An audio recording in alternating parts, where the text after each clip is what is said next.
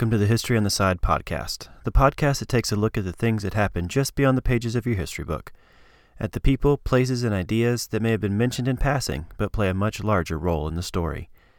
I'm Josh Burns, and welcome to episode 20 No Land Beyond the Volga, Part 2. Before we get into the episode, I need to point out that we're going to be very boots on the ground in this episode, meaning that we're going to see and hear things from Vasily Zaitsev's first person experiences. As always, I'm not going to go into all the gory details, but I wanted you to know up front that those kinds of things are going to be mentioned. So, with that said, here we go. September 22nd, 1942. It was a dark, dark night. Beneath the cover of darkness, the Volga River of southern Russia flowed steadily southward toward the Caspian Sea. The longest river in continental Europe, the Volga stretches for miles and miles and is considered one of the national treasures of Russia. On this night, the river has visitors. Sailors turned soldiers move quickly and quietly along its eastern banks, or look across the watery expanse to the burning city beyond. The burning city of Stalingrad has been through hell. German bombers with the Luftwaffe have leveled the city, carving wanton destruction through its streets. The German Sixth Army, commanded by General Friedrich Paulus, had entered Stalingrad a month before. Soviet forces were fighting bravely to repel the invaders, and Joseph Stalin ordered troops to take not one step back in liberating the city that bore his name. On this night, September 22nd, the 284th Rifle Division prepared to make the dangerous crossing from the eastern shore of the Volga to the western side. In the distance, machine gun fire could be heard from Mamayev Kurgan, a large hill like formation that overlooks the city. The sailor turned soldiers huddled together on a tugboat pulled barge. It was a small miracle that the barge was above water. Even in the dim light, it was clear that shrapnel had caused significant damage but float it did, and it wasn't long before the barge was loaded with people and supplies, and the tugboat headed steadily for the opposite shore. Over the sounds of the engines, Vasily Zaitsev could hear the quiet splashing of oars as clusters of rowboats headed in the same direction, full of soldiers. The tugboat's engine cut off as it reached the other side. Amazingly, by five o'clock in the morning, the entire division had reached the western bank of the Volga in one piece. But it was very much out of the frying pan and into the literal fires that these men jumped. But for our friend, Vasily Zaitsev at least, he was ready. In his autobiography, Notes of a Russian Sniper, Zaitsev states, quote, Now there was no longer any doubt. We would soon enter battle. The baptism of fire for us sailors was going to commence on dry land in a devastated city. Who would begin it, and which of us would survive to see the end? I was resigned to whatever was going to come. I had been repeating to myself that I was not going to retreat, even if I was staring death in the face. I knew that my comrades from the Pacific Fleet were thinking the same thing.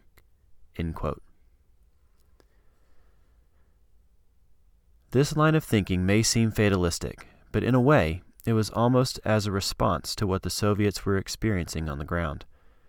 By the time Zaitsev and his friends reached the city, the battle had been going on for almost a month.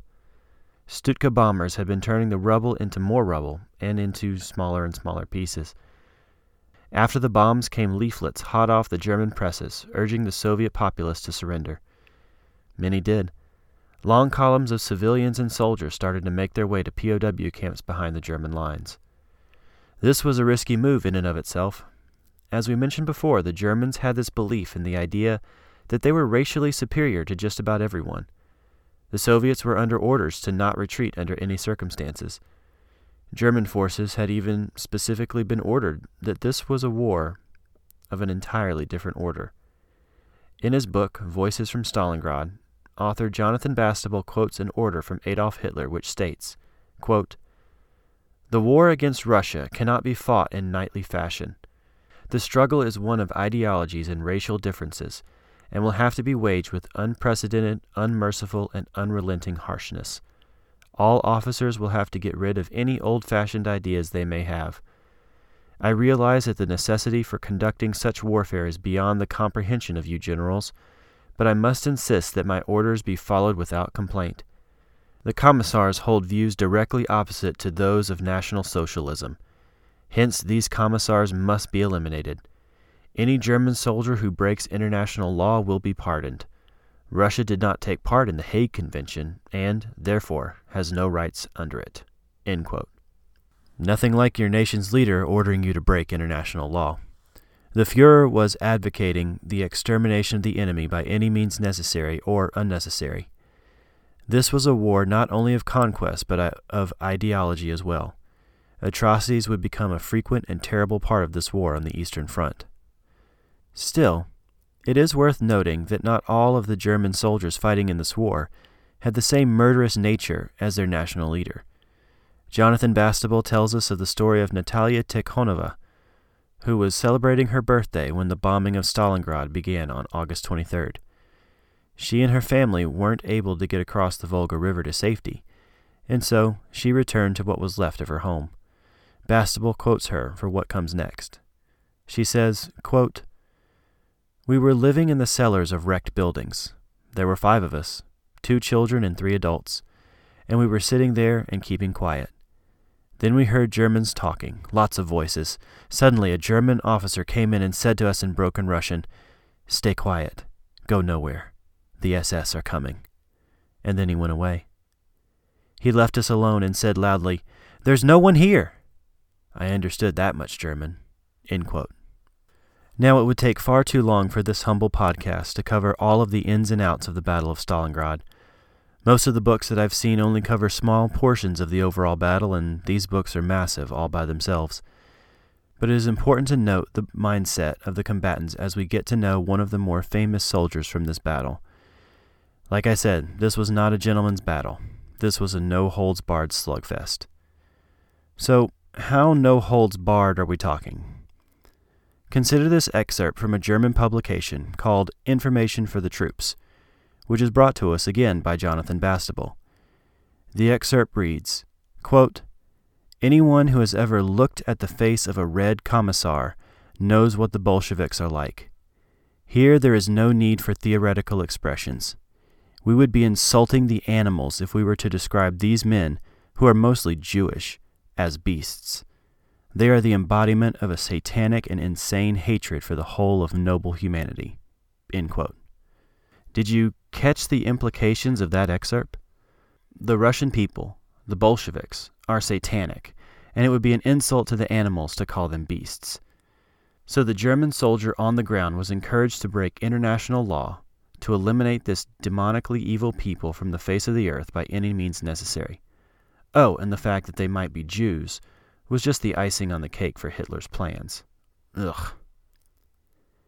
Now, before you somehow get to thinking that the Soviets were angels in all of this, you should know the bloodthirsty brutality wasn't limited only to the German side of things.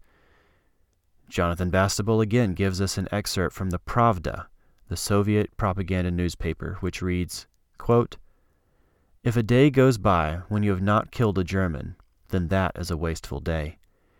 If you imagine that your neighbor is going to kill a German on your behalf, then you have not appreciated the threat. If you don't kill a German, then the German will kill you. He'll take your loved ones and will torment them in his accursed Germany. If you can't kill a German with a bullet, kill him with a bayonet. If things are quiet where you are, if you are waiting for battle to come to you, then kill a German before the battle. If you allow a German to live, that German will hang a Russian man and rape a Russian woman. If you have already killed a German, kill another one. For us, there is nothing jollier than German corpses. Don't count the days passed or the miles traveled. Just count the Germans you have killed. Kill a German. That is what your old mother asks of you. Kill a German. That is what your child begs from you. Kill a German. The earth that bore you is crying out for you to do it. Don't miss. Don't hesitate. Kill. End quote. Wow. This primal, repetitive drumbeat of kill or be killed may be shocking or hard to hear or understand for us 75 plus years after the fact. But as we will see, this primal drumbeat would be the tempo that drove the battle raging in Stalingrad. As we go on, Keep in mind that the invading Sixth Army were under orders from German General Paulus to live off the land and to take what they needed from the conquered people. In the words of Jack Sparrow, sorry, Captain Jack Sparrow of the Pirates of the Caribbean movies, the Germans were to take what they could and give nothing back. So, back to Vasily Zaitsev. After disembarking from the tugboat ride across the Volga, he and his comrades were ordered to stay put near the water. Smoke swirled overhead as the hours passed. Suddenly, the Soviet troops were spotted by German scouts and were quickly bombarded by mortar fire and incendiary shells from the German Me 109 planes. The inexperienced and no doubt terrified sailors scattered in all directions. Zaitsev sought refuge with a few other soldiers in a bomb crater right as rockets from the Soviet Katyushas, or multi barreled rocket launchers, returned fire on the German mortar positions. Zaitsev describes it this way quote, Exactly at that moment, we heard the whoosh, whoosh, whoosh of our Katyushas firing from the opposite bank. Nice job, boys, and right on time. We could see the Katyushas pulverizing the Fritz's mortar batteries, with Fritz's being blasted into the air as each salvo hit the ground. What a sight this was! The yellow flames of the Katyusha's explosions, then men and pieces of men thrown into the air in every direction. What came next is like something out of a movie. Zaitsev tells us that one of his commanders, pistol in hand, screamed out, Rodina! meaning for the motherland, and sprinted toward the German machine gun nests near some petrol tanks. Zaitsev was soon right beside him with the other soldiers, encouraged by this insane charge, rallying and following behind. The charge went about as well as could be expected when you have unprotected foot soldiers versus the scything bullet spray of a machine gun. Soviet soldiers ran forward and died. The Soviet attack stalled, and as soon as the Germans realized that they were about to be outflanked by a contingent of Soviet soldiers, the Germans called in another artillery barrage. Incendiary bombs began raining down on that small section of the city, which didn't mix well with the petrol tanks. Burning fuel fell like rain, and giant tongues of flame belched skyward from the ruined tanks. Zaitsev tells us, quote, The soldiers and sailors who were engulfed in flames ripped off their burning clothes, but none of us halted our advance, nor did we drop our weapons. An attack of naked, burning men what the Germans must have thought about us, I can only guess. Perhaps they took us for demons or maybe saints that not even flames could stop. Whether saints or demons, the Soviets were able to beat back the Germans and send them running back to the city's westernmost streets. Zaitsev's first taste of combat had left him alive, though at least partially naked with a tarp thrown over his shoulders. As he recalls in his biography, it was a baptism by fire but it was only the beginning. Soon after this initiation into war, Zaitsev's unit had captured the offices of a nearby metalworking plant and were busy trying to reclaim the plant's massive production workshops or hiding from the incendiary bombs the German Luftwaffe kept trying to drop on them.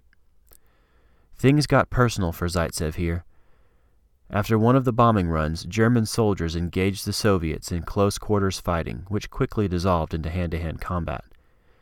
Here's Zaitsev's recollection. Quote, Suddenly a big German was on top of me. He hit me with the butt of his gun.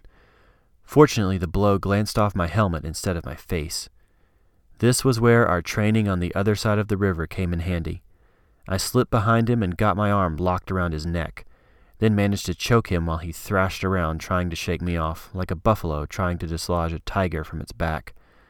Finally, the Fritz stopped struggling. As far as we know from Zaitsev's account, this is the first time that he has taken a human life in this manner. This is the nature of the struggle in Stalingrad, however. One moment you and your comrade are sheltering from bombs dropped on top of you, and the next moment you're fighting for your life in hand to hand combat while catching a rifle butt to the face. It's kind of like that scene in Saving Private Ryan, where the exhausted Americans accidentally knock over a wall and an entire German command team is sitting shocked on the other side.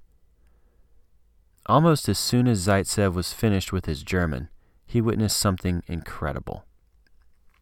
A young girl, scraped and bleeding, wearing a torn blue dress and little red ripped boots, was walking through the carnage, apparently unaffected by the bullets and shrapnel whizzing by.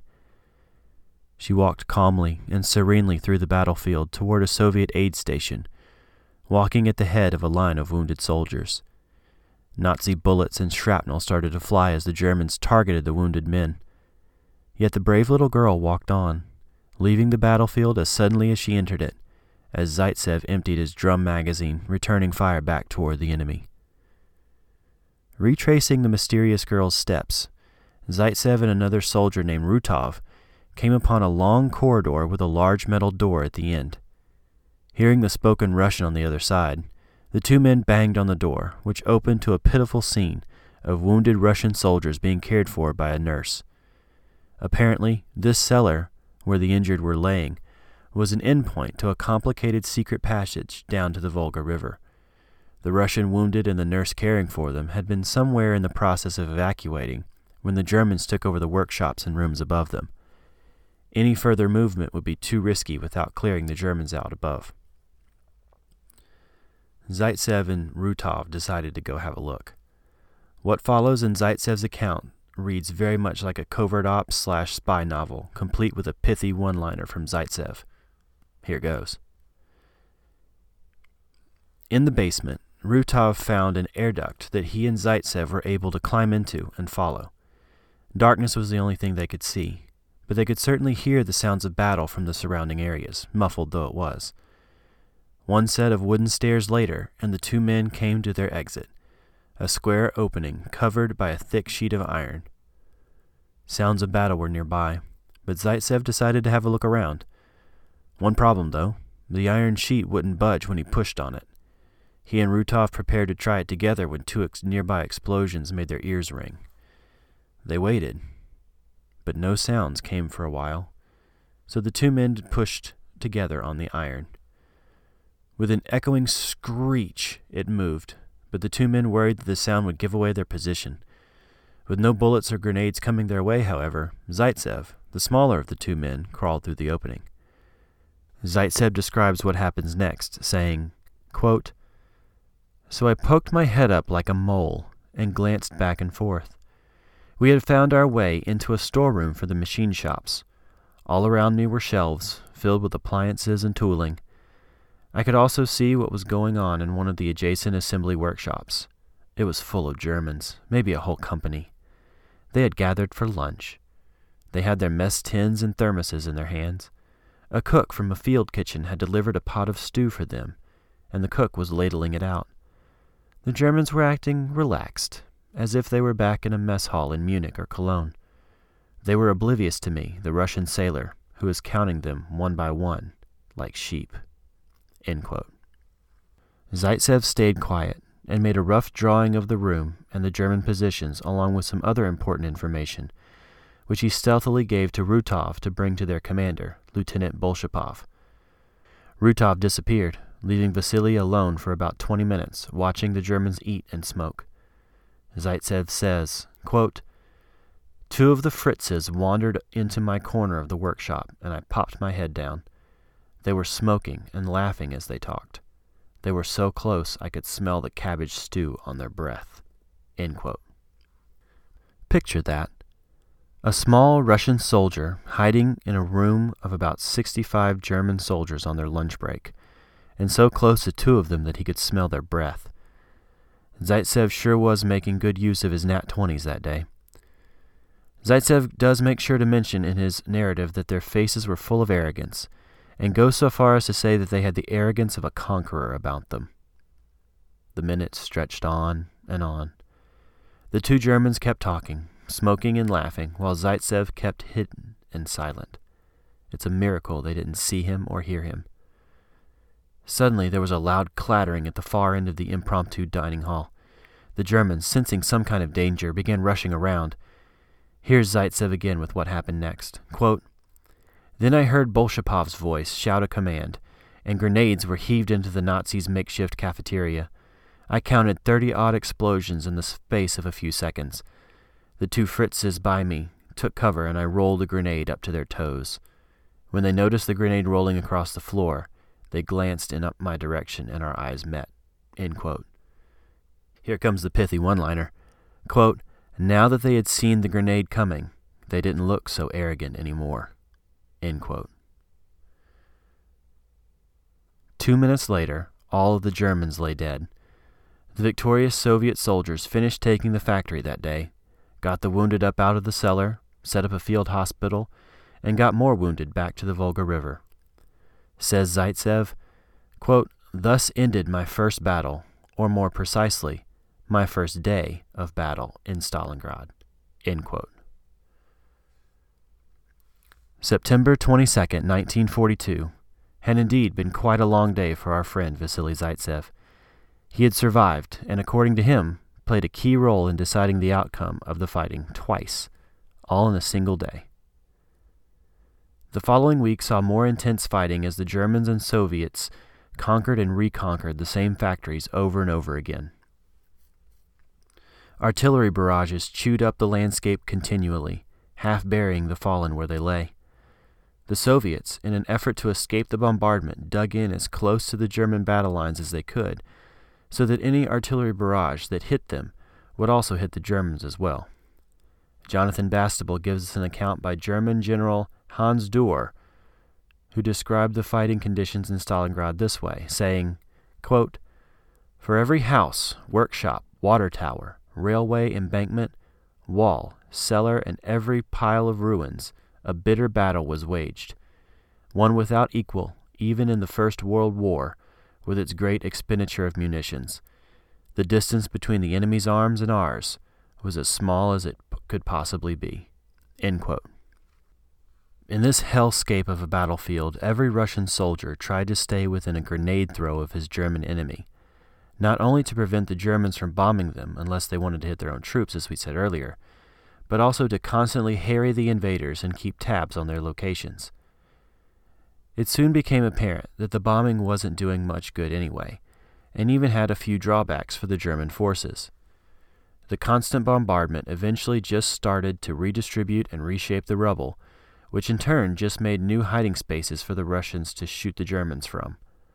The bombs also rendered large portions of the city unusable for Germany's tried and true method of sending in the panzer tanks to soften up enemy strongpoints. Russian tactics would annoy the Germans to no end. Russian soldiers would lure the panzers and their infantry escorts into narrow choke points between the skeletons of buildings or in a rubble strewn street. Once suitably trapped, they would machine gun the unfortunate Wehrmacht soldiers and drop Molotov cocktails, or, as the Russians called them, bottles of inflammable liquid, on the tanks. The Soviets also became quite good at using the sewer system of the city to constantly pop up in unexpected places, usually above or behind the German lines, with rifles and submachine guns at the ready. These tactics annoyed the German invaders so much that they named this style of warfare the Rattenkrieg, or Rat War. One particular day, Zaitsev was out fighting but struggling to get back to the safety of his bunker to get some sleep. He's falling asleep on his feet at this point, but makes it into a bunker, finds something soft beneath him, and falls asleep. Hours passed as Vasily slept on. When he finally awoke, it was quiet and dark. He sat up, fumbling in his pockets for a match and a cigarette. Fumbling around, he felt something underneath him. A, a mustache? Blood? What was going on? Where was he? Finally, with shaking hands, he lit a match and looked down into a horror movie scene. So if you want to skip ahead 30 seconds or so, I won't mind. The small light from the match showed him the faces and bodies of Soviet soldiers, but there was something not right about it all. The bodies were contorted with their arms and legs frozen at odd angles. He had somehow been mistaken for a dead man and had been buried alive in a mass grave. Fortunately, miraculously, he found a shovel that had been carelessly dropped into the pit at some point. Mounds of sand had been poured into the grave, so the understandably frantic Zaitsev began to try to dig his way out. He found a few abandoned weapons and even an entire box of grenades, but these were small comfort. Finally, he managed to break through the walls of the nightmare enclosure into the darkness of the night. He lay there for a moment, taking it all in. He had just been buried alive and lived. Now where was he? He didn't know for sure, but he did know where the enemy was. About 50 meters ahead, with their machine guns firing tracer rounds toward the Volga, which meant that the enemy was between him and his friends. Vasily crawled back into the grave, as horrifying as that was. Eventually, he found the box of grenades and stuffed as many of them in his pockets as he could. He filled an empty bag with more and then set out toward the German positions. Flares popped overhead, illuminating his way toward the German held factory office where the machine gun nests were one on the ground floor and one in the floor above. Slowly, carefully, Zaitsev positioned himself just below the gun on the ground floor. Zaitsev says, quote, I heaved a grenade through the first floor window. Then, without waiting for it to detonate, I tossed a couple more through the first floor window just above. The Fritz gunner on the ground floor spotted me and tried to depress his gun so he could fire at me. That was when the first grenade I had tossed detonated and blew him out the window. The subsequent grenade explosions destroyed the gun and crew on the first floor. With the machine gun nest destroyed, the Soviets were able to retake the factory offices where Zaitsev was. Understandably, Vasily was too exhausted to do much more than watch, seeing as he had been mostly dead all day. But as we all know, mostly dead is slightly alive. Which is incredible either way, as his comrades clearly thought. Zaitsev's commander, Lieutenant Bolshapov, took one look at the filthy Vasily and excitedly ran over and embraced him, saying, I thought we had buried you. Which you kind of did, though, even without checking to see if Zaitsev was breathing, apparently. But at least he cared enough to tell the unit captain, quote, This is Senior Warrant Officer Zaitsev. Zaitsev has been resurrected from the dead. End quote. So that's nice, I guess. He knew his name and all, but didn't think to check for a pulse or anything. But no matter, the fighting certainly didn't stop. Things went on like this day after day. Zaitsev's unit continued to fight the Germans day in and day out. And while Zaitsev doesn't tell us that he was buried again, he does tell us about the fateful day when he met Sergeant Galifan Abzalov. One day, not long after the mass grave incident, Zaitsev's unit was pinned down by machine gun fire.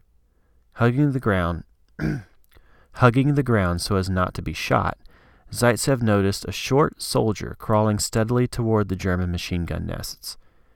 Everyone else was frozen except this one single rifleman. Zaitsev noticed a strange, small pipe attached to the soldier's weapon. He says, quote, The next second, the short guy was aiming, and wham! He shifted his weight, and a few seconds later he fired again. Wham! And suddenly both machine guns were silent. Zaitsev had just witnessed the effectiveness of a sniper's ability to turn the tide of battle with a single well placed shot.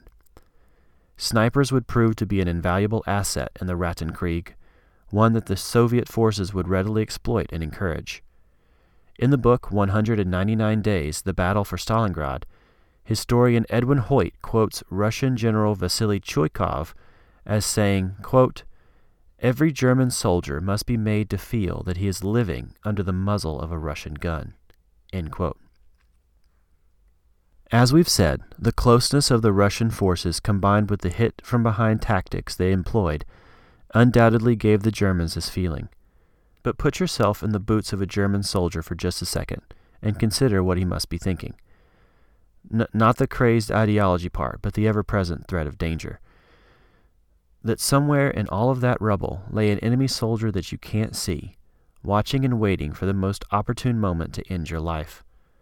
Somewhere in the twisted wreckage of the city, a lone wolf prowled around, searching through a tiny scope for his next victim. The next shot could ring out in the stillness and claim you or the guy sitting just inches from you.